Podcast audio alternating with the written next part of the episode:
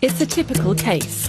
A fully intact home has to be cleared because the occupants have either died or gone into care.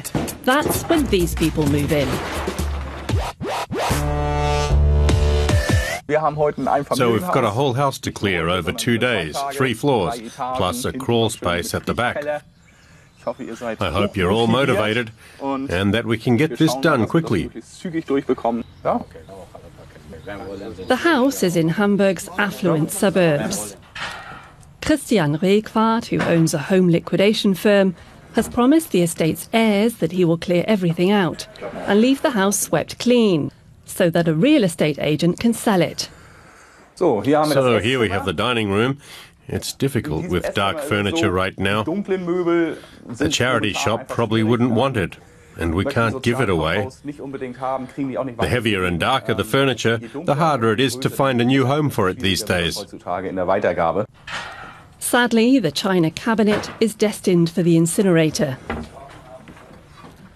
Maybe there's something in the next room that can be reused.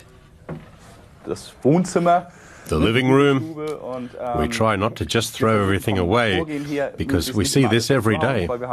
And these days, it makes sense to reuse things, also to ease the burden of waste on the environment.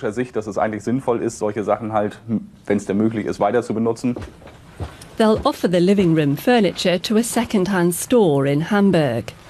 Every week, Christian Requart deals with new clients. The way family members approach a house varies widely. We see a whole range of responses. Some find it hard to say goodbye. They try to sort through a lot themselves, and in some cases, it may have dragged on for years. Then we have people who don't seem to care, who are distanced and approach it very objectively, and who would rather just get rid of it all quickly. The last calendar entry was seven months ago. Who were the people who lived here? Two children who are now grown. The family once played games together. The most recent inhabitant was the widow who liked to knit and cook.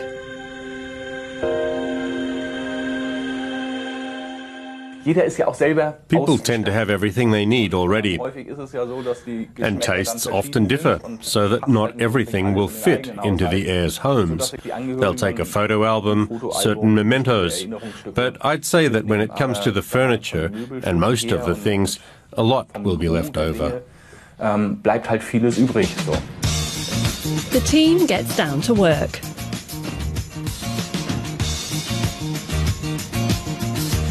The average European owns 10,000 objects. Most of the contents of this home will be thrown out, filling up five van loads.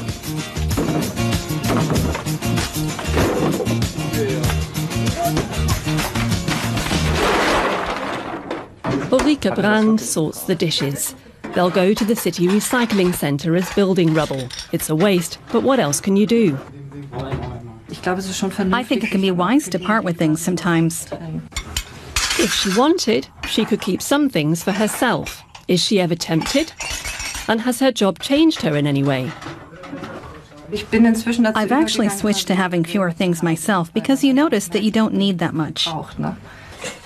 They sort the household items into tubs. A few things still look new.